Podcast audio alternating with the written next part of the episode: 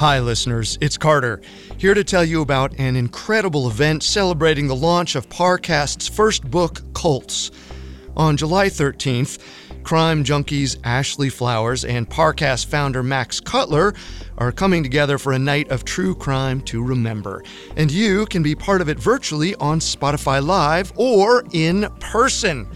The evening will take place in Los Angeles and feature discussions about the book, a live Q&A, and so much more.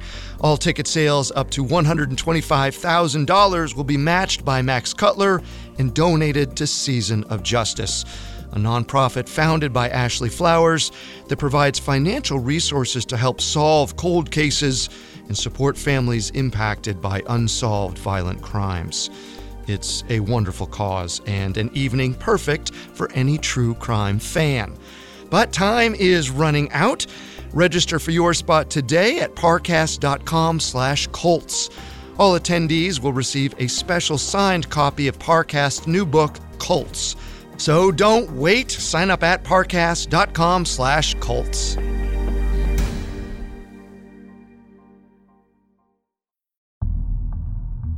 Hello, listeners. It's Carter. Wendy and I love to bring you stories about the many ways in which murder investigations can go horribly wrong or wonderfully right on our show's Unsolved Murders and Solved Murders. But every once in a while, we come across stories that don't fit neatly into either category. Sometimes a closed case gets blown wide open. Questions we thought had been answered get thrust back into the public eye. The ensuing controversy transforms what we believe to be a simple murder story into something else entirely. For the next four weeks, we'll tell you about two of these stories. From a triple homicide in Waco, Texas, to an art dealer's bloody actions in Savannah, Georgia, we want you to join us in asking one very important question Are these cases solved or unsolved? Due to the graphic nature of this murder case, listener discretion is advised. This episode includes discussions of rape, murder, and assault. We advise extreme caution for children under 13.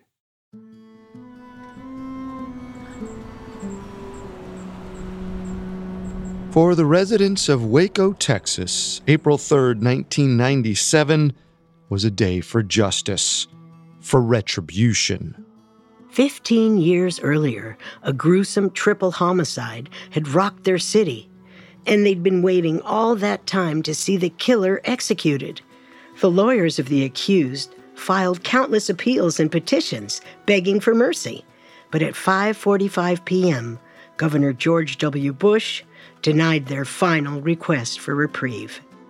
The decades of stalling were over, and suddenly everything moved at hyper speed. The inmate was escorted to a chamber with a large glass window. Outside, the families of the victims watched as he was strapped to a gurney. Executioners inserted an IV in one of his arms and then the other. Just before they let the toxic chemicals flow, the man whispered a few last words. Looking at the gallery, he said, quote, I want you to understand I speak the truth when I say I didn't kill your kids. Honestly, I have not killed anyone. Not a single mother or father believed him. They watched as he fell unconscious. His lungs collapsed. His heart stopped beating. At 6:32 p.m., he was pronounced dead. Most people believed justice had been served but they weren't certain. 25 years later, the question remains Did Texas execute an innocent man?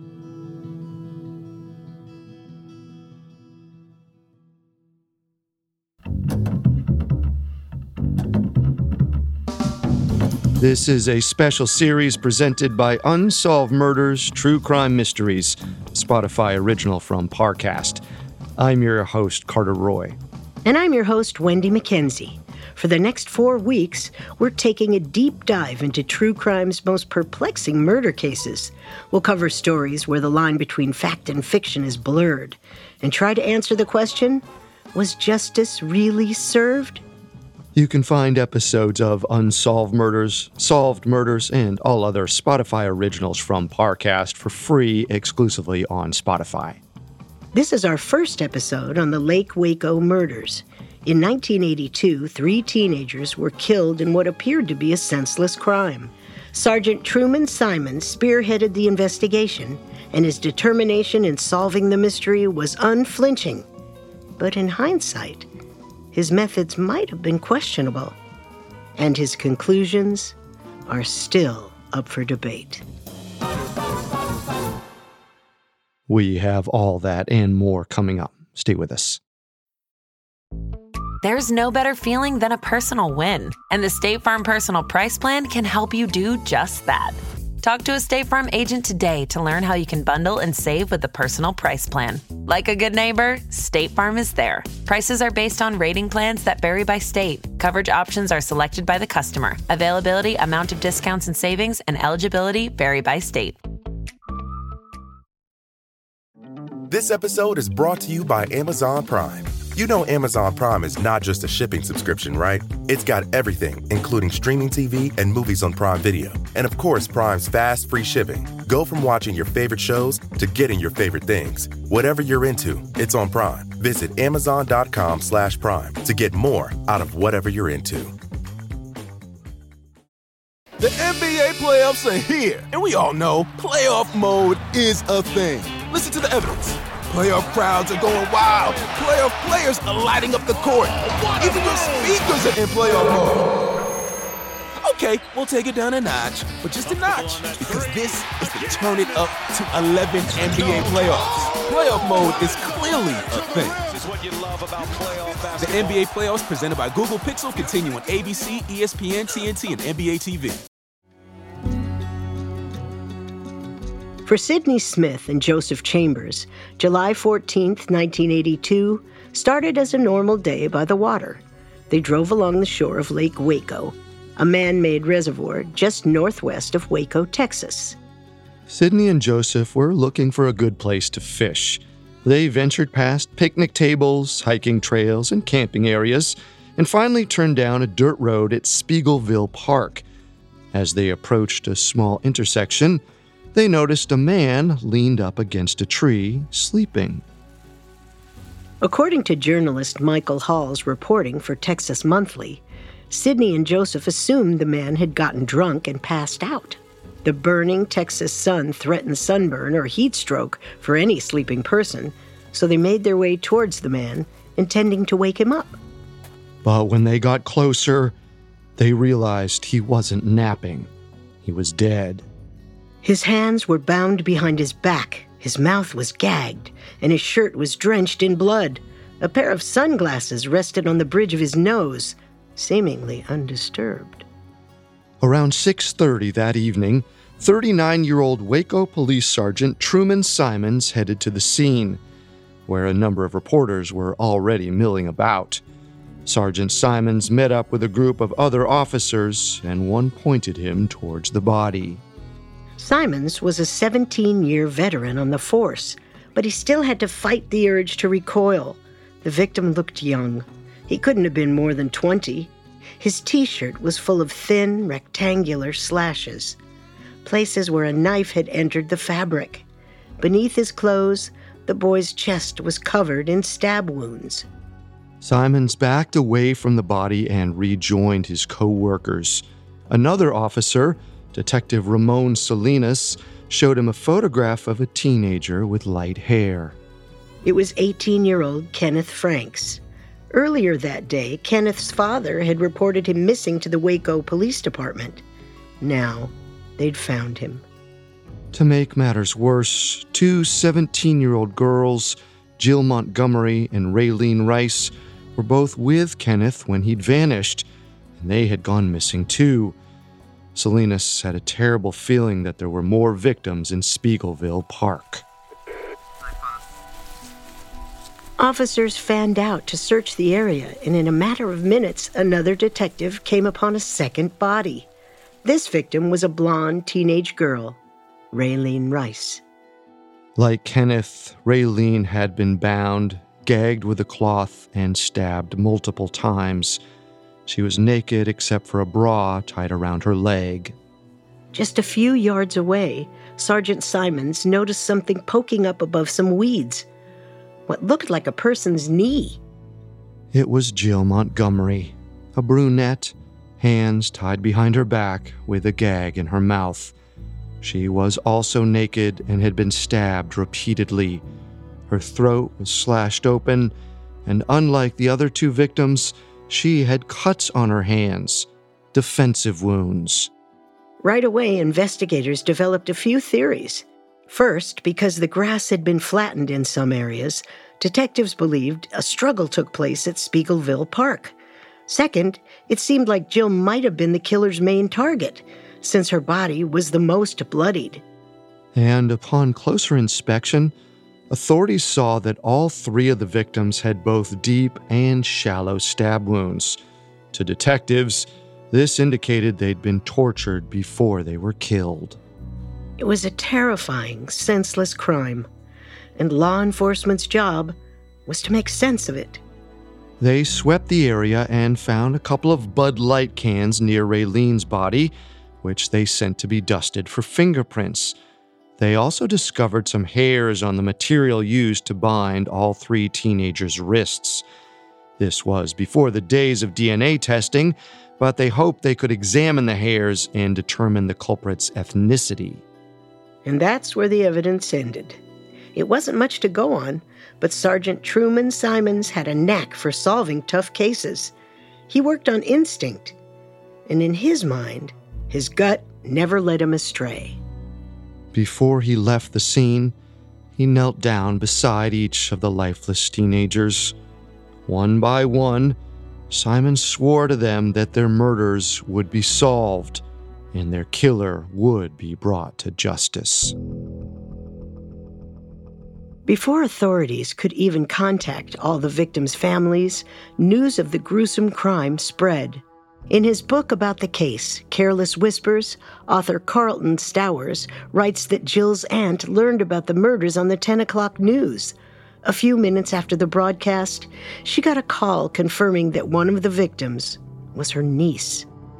It was an utter nightmare for the teenagers' families and the entire city. People started locking their doors. They pushed the local government to institute park curfews. They put pressure on law enforcement. A crime like this was virtually unheard of in the city, so locals wanted answers, and they wanted them now. But a case this big was going to take serious manpower. The Waco Police Department tasked seven officers with the investigation. Because he was technically a patrol sergeant, not a homicide detective, Truman Simons wasn't included. Simons was essentially asked to take the back seat while his coworkers were behind the wheel, and he wasn't happy about it. In his free time, Simons obsessed over the case. He'd given Kenneth, Raylene, and Jill his word, and he wasn't the kind of man who broke his promises. He spent evenings searching Speegleville Park for more clues he conducted unofficial interviews, asking around town about the teenagers.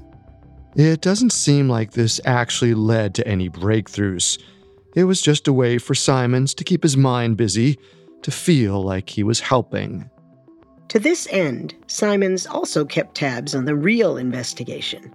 Through the case files, he learned about the teenagers and their lives leading up to the crime.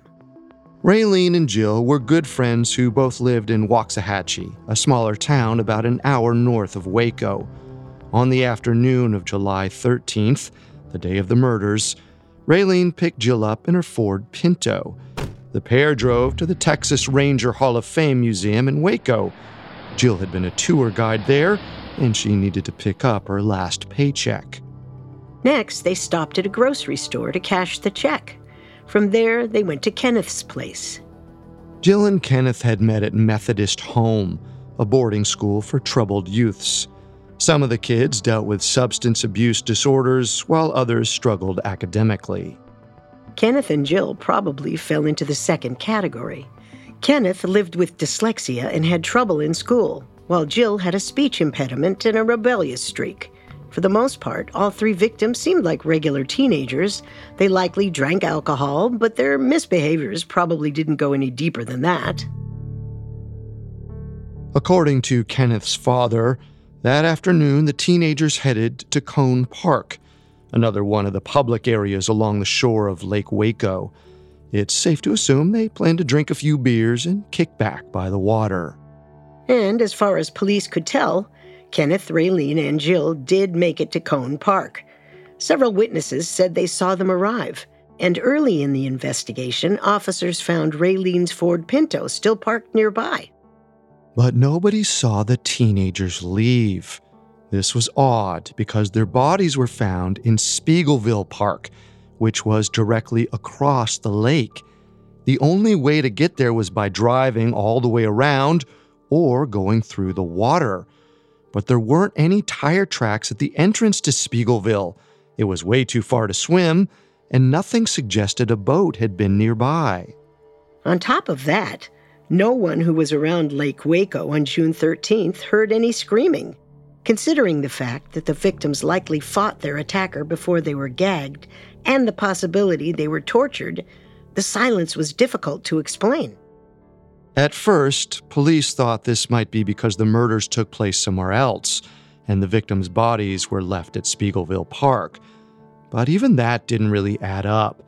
It seemed like a struggle had taken place at Speegleville, which would mean the teenagers were still alive while they were there. This became a central problem in the case.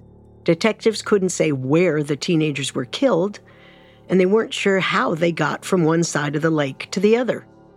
The investigative team was optimistic the Bud Light cans and strands of hair found at the scene would be useful, but the cans didn't have any fingerprints on them, and analysis of the hairs was inconclusive. The medical examiner, Dr. Mary Gilliland, was their last hope. She determined Kenneth had exactly 20 stab wounds. The blade was approximately five inches long with a single sharp edge, likely a buck knife. The wounds all faced slightly downwards, as if the killer had been standing over him. Jill had a total of 17 stab wounds. Raylene had 11. Both teenagers had been raped, but no semen was found on their bodies. Over the month of August, investigators repeatedly combed the park surrounding Lake Waco and conducted over 150 interviews with potential witnesses. But even after all this, they had little to work with. They just couldn't make sense of the crime. By early September, two months later, the investigation was officially inactive. Sergeant Truman Simons' co workers had been put behind the wheel, and they'd driven straight into a dead end. Deep in his bones, he knew he could do better. He just had to get into the driver's seat. So, on September 9th, 1982, Simons called his supervisor, Chief Larry Scott. He said he could solve the case within a week. It was a bold claim, but the chief didn't have anything to lose. He said, okay. And Truman Simons stepped on the gas. Coming up, Simons takes over the investigation and quickly identifies a suspect. Hi, listeners. It's Carter with some truly exciting news. To commemorate the launch of Cults, Parcast's first book, Crime Junkies Ashley Flowers and Parcast founder Max Cutler are coming together on July 13th for an in person and virtual experience you do not want to miss. The evening will take place in Los Angeles and feature a live Q&A about the book, an exclusive meet and greet, and a discussion on all things true crime. All ticket sales up to $125,000 will be matched by Max Cutler and donated to Season of Justice, a nonprofit founded by Ashley that provides funding to law enforcement agencies and families to help solve cold cases. It's an amazing organization near and dear to both Ashley and Max, and another great reason to enjoy this wonderful night. And it's just days away, so visit parcast.com slash cults to register today. You can also catch the event virtually on Spotify Live if you were unable to join us in person. All attendees will get a signed copy of the book and a night they'll never forget. July 13th is fast approaching, so be sure to join Ashley Flowers and Max Cutler for a very special evening celebrating the release of Parcast's new book, Cults, all for an incredible cause. Register today at parcast.com slash cults.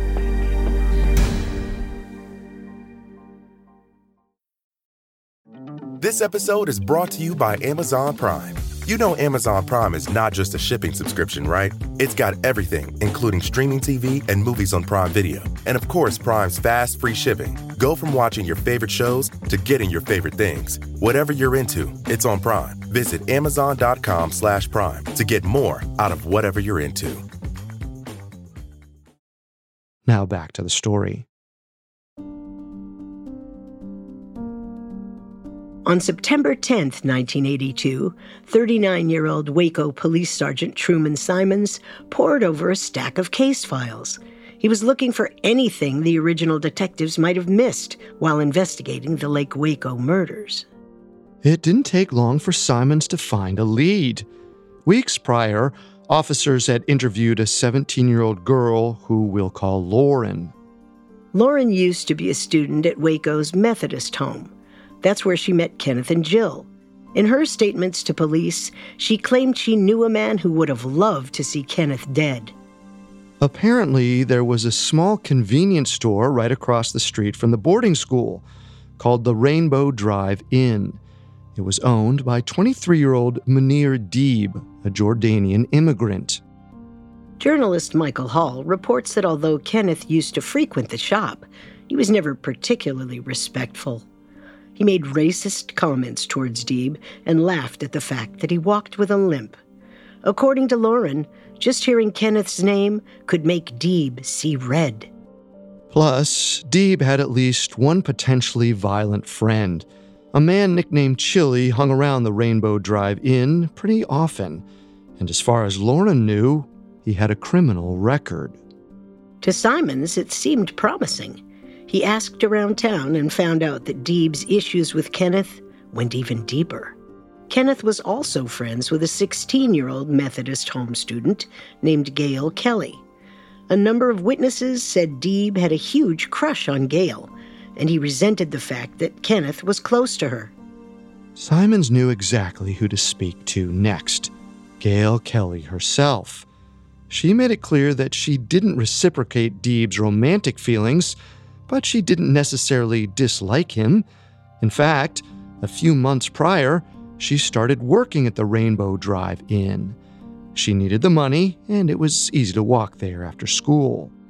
But Gail probably wasn't as comfortable around Deeb as she initially appeared. It seems likely he was still trying to convince her to date him. The same day that she talked to the police, Deeb invited her and her friend Patty to a science fiction movie about cattle mutilations. It was bloody and violent, and it put both of the girls on edge. After the film, Deeb took them to a drive through for dinner. As they were sitting in line, he suddenly turned to the pair. With his voice barely above a whisper, he said, quote, I did it. I killed them. Gail went white.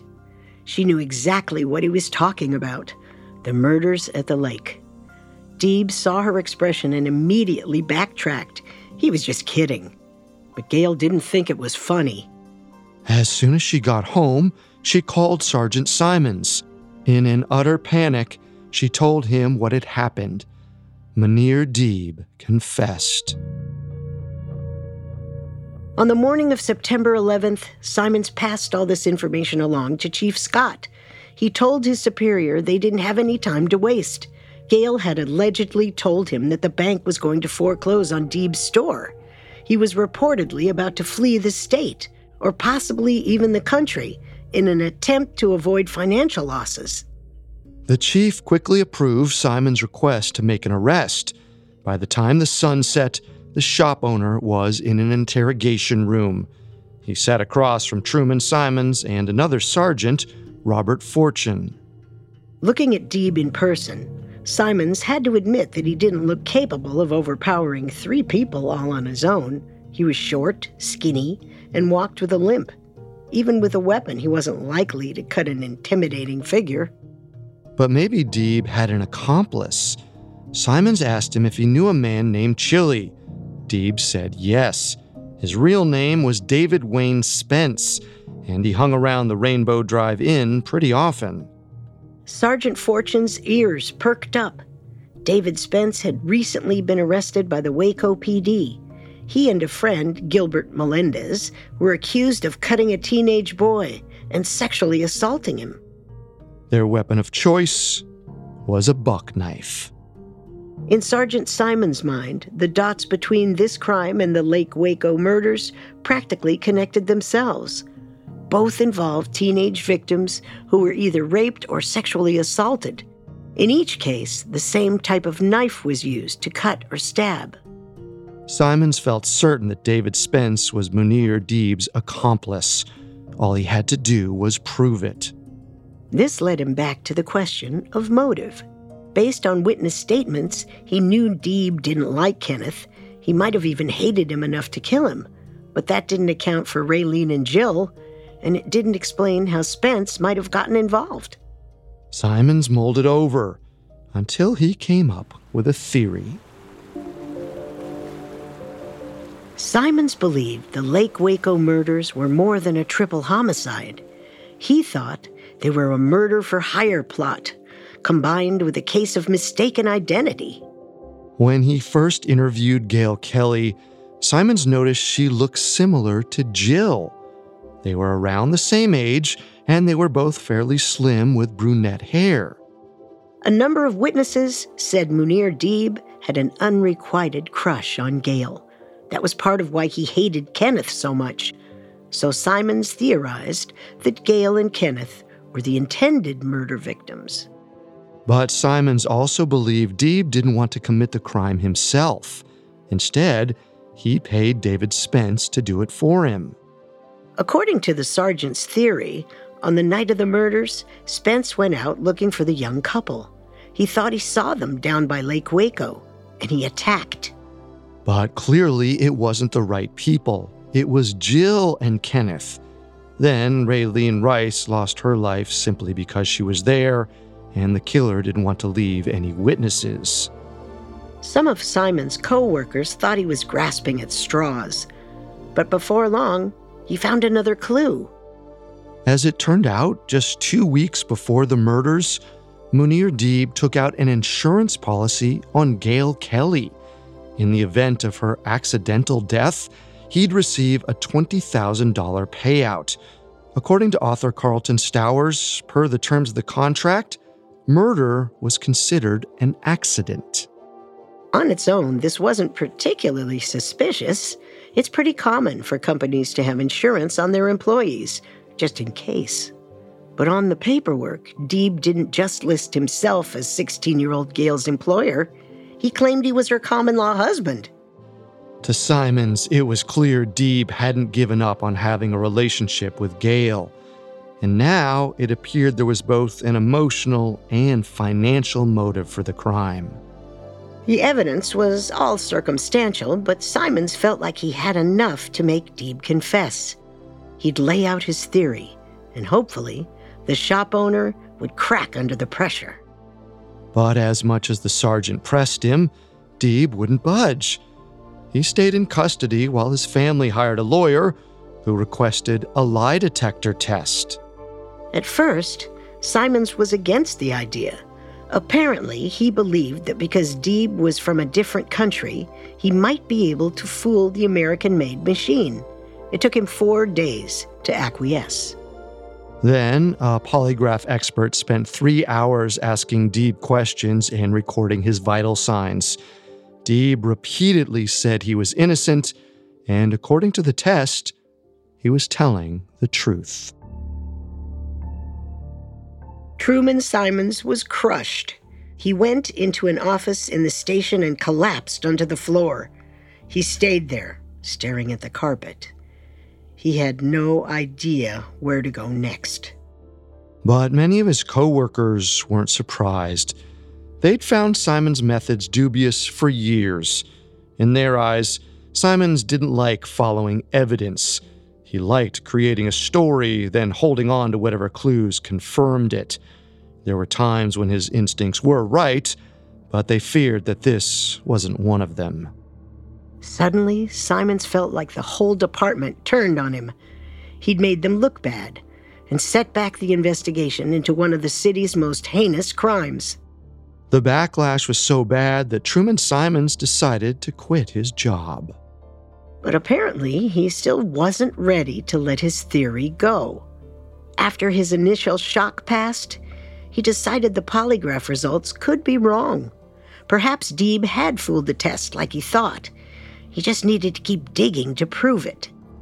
When he took a new job as a jailer at the McLennan County Penitentiary, it looked like a downgrade. It meant a pay cut and a drop in status. But it was exactly what Truman Simons wanted.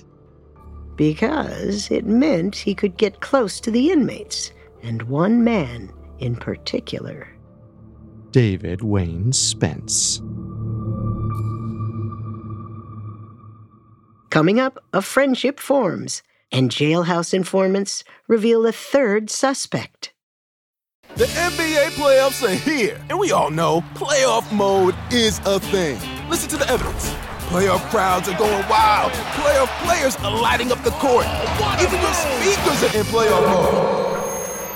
Okay, we'll take it down a notch, but just a notch, because this is the turn it up to 11 NBA playoffs. Playoff mode is clearly a thing. The NBA playoffs presented by Google Pixel continue on ABC, ESPN, TNT, and NBA TV. Now, back to our story.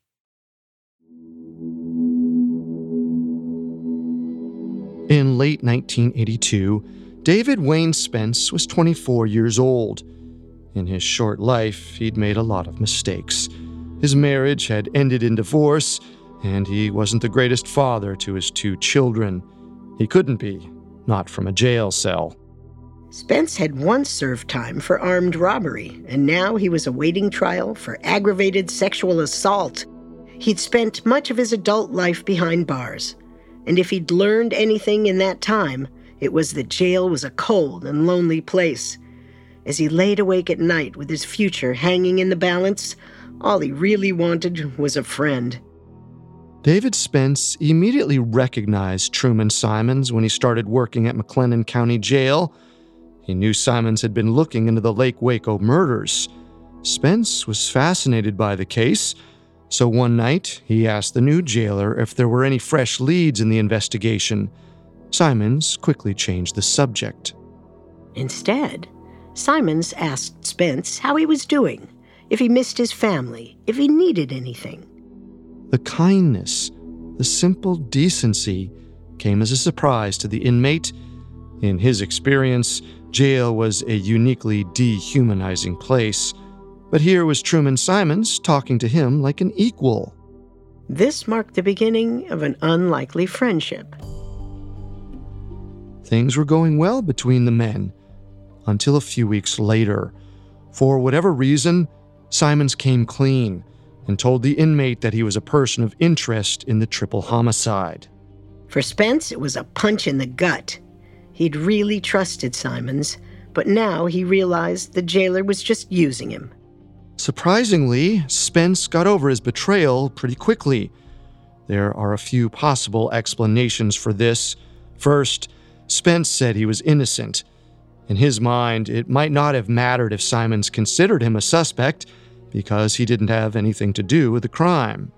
Furthermore, Spence wasn't in a good place mentally or emotionally. His relationship with his girlfriend was growing strained. His aggravated sexual assault trial was looming. He desperately needed a friend. And from a jail cell, Truman Simons still looked like a pretty good companion. So, the relationship just carried on as usual. Over the course of several months, Spence and Simons continued to bond. The jailer gained the inmate's trust by giving him certain perks, like extra long calls with his girlfriend. By early 1983, the men had grown so close that Spence sometimes called Simons while he was at home, off work, just to talk.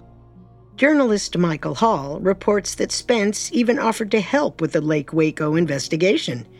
He said his girlfriend could ask around for information on the streets, and he could see if anyone in jail was hiding something. Even though he knew he was a person of interest, he still saw himself as Simons' ally. All the while, Simons continued mining him for information, trying to connect him to the crime. And it didn't stop there. The jailer was also talking to other prisoners, gaining their trust and hoping they'd reveal their secrets. Before long, his efforts paid off. In January of 1983, another inmate at McLennan County Jail, we'll call him Chris, told Simons that Spence had been bragging about committing the Lake Waco murders. Apparently, Spence knew information that hadn't been released to the public yet, like the fact that Raylene had been found with a bra tied around her leg. This was a big deal. Spence appeared to have inside information about the crimes. That, above all else, made him look extremely guilty. Plus, other inmates said Spence had made even more bizarre claims, like that he'd been in a satanic cult a foreign man paid him $6,000 to commit the murders at the lake, and he'd messed up by killing the wrong victims.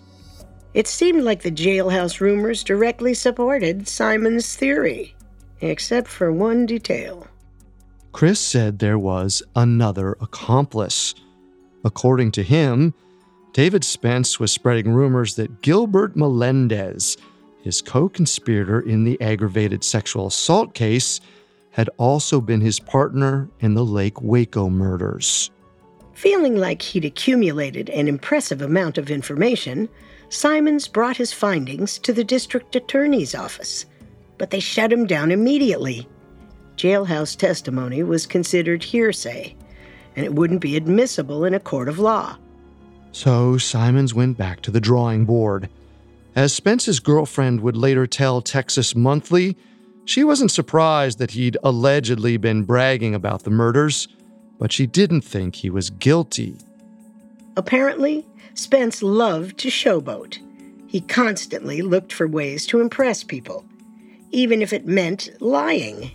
In his girlfriend's mind, Spence's claims could easily be explained away. He was just trying to look tough, to intimidate his fellow prisoners.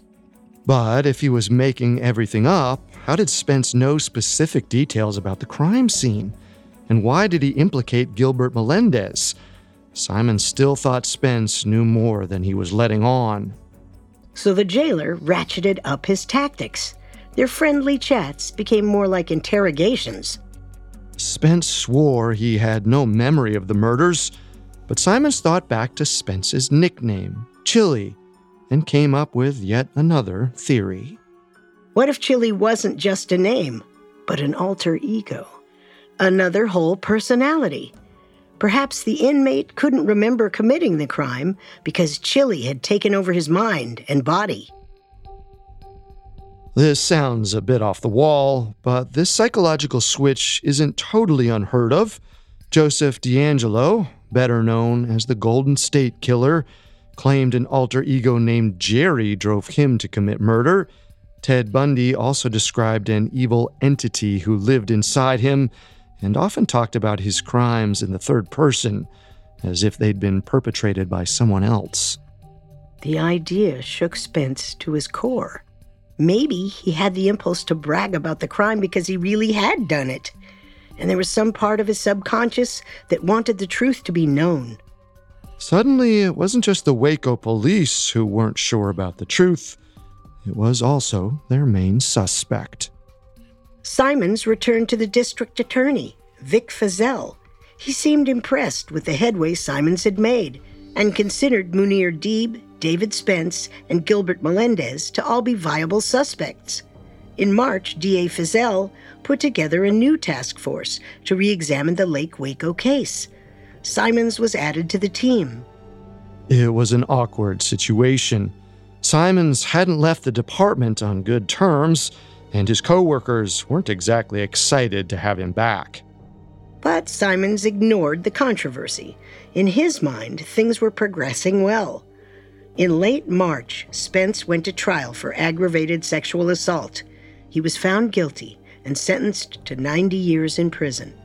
He'd be locked up for the foreseeable future, maybe even the rest of his life. But his accomplice, 28 year old Gilbert Melendez, only received a seven year punishment.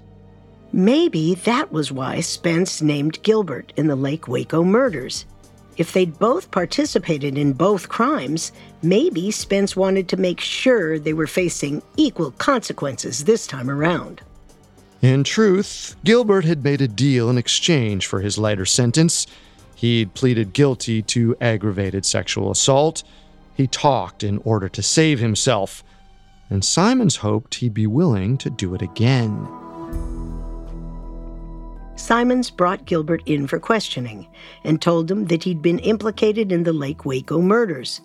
The deputy didn't mention that the only evidence against him was the testimony of jailhouse informants, which wouldn't hold up in court. At first, Gilbert didn't seem shaken. Up until now, he'd always told investigators he didn't have anything to do with the crime, and he had no idea why the evidence suggested otherwise. Simons kept pushing him. He told Gilbert that they had a lot of clues. The whole case was about to break wide open. His current seven year sentence would seem like nothing compared to the punishment for the Lake Waco murders. For a triple homicide, a Texas judge wouldn't even consider life in prison. The killers were going to get the death penalty. According to Simons, the only way Gilbert could save himself was by helping the police. If he told Simons exactly what had gone down, the deputy might be able to help him out, keep him off death row. Gilbert said he needed to think about it. Simons just shrugged. He'd come back later that day.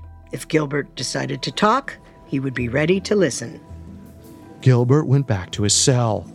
He watched the clock tick, and with every passing minute, he grew more and more uneasy. He had no idea how much of a case the police had against him, but the words death penalty kept running through his mind.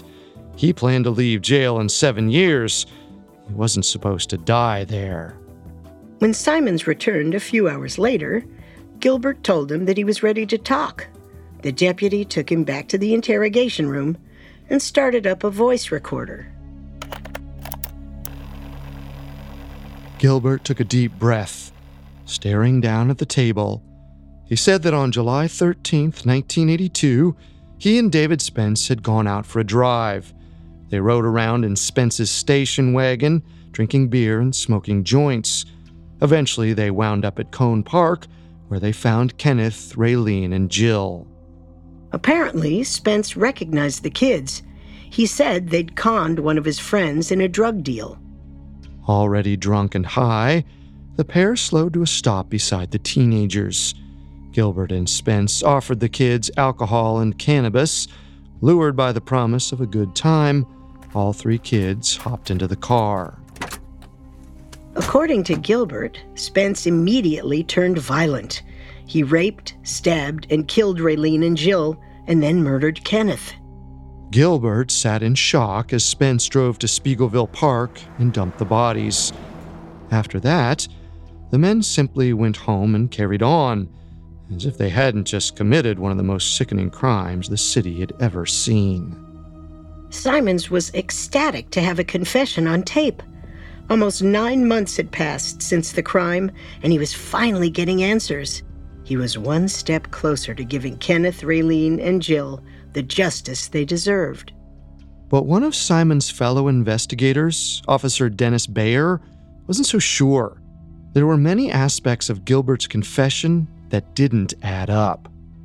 Gilbert said that he and Spence had been riding around in his station wagon, but Spence didn't buy that car until two weeks after the murders.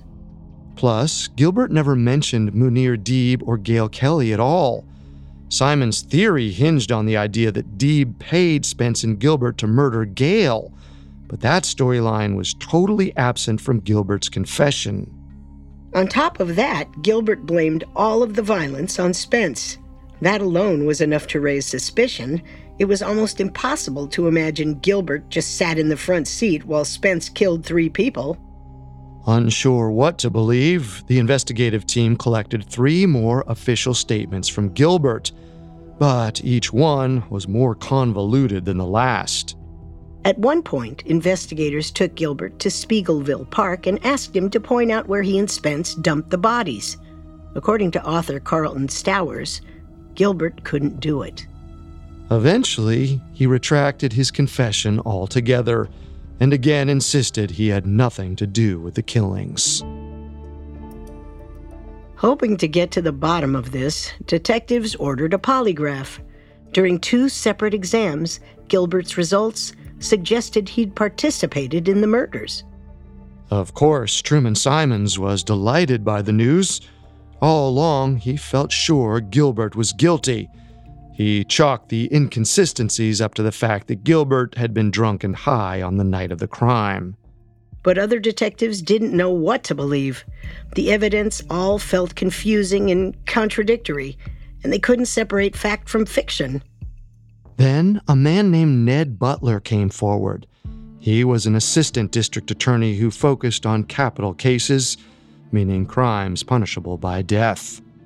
Butler told the investigators to sit tight.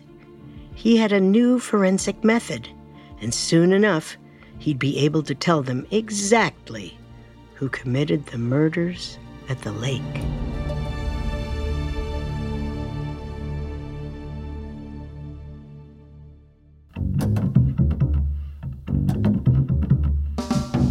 Thanks again for tuning into this special series presented by Unsolved Murders. We'll be back next time with part two of the Lake Waco murders. We'll dive into Ned Butler's forensic breakthrough and discuss whether or not justice was ever truly served. For more information on the murders of Kenneth Franks, Raylene Rice, and Jill Montgomery, amongst the many sources we used, we found Michael Hall's Texas Monthly article, The Murders at the Lake, and Carlton Stowers' book, Careless Whispers, extremely helpful to our research.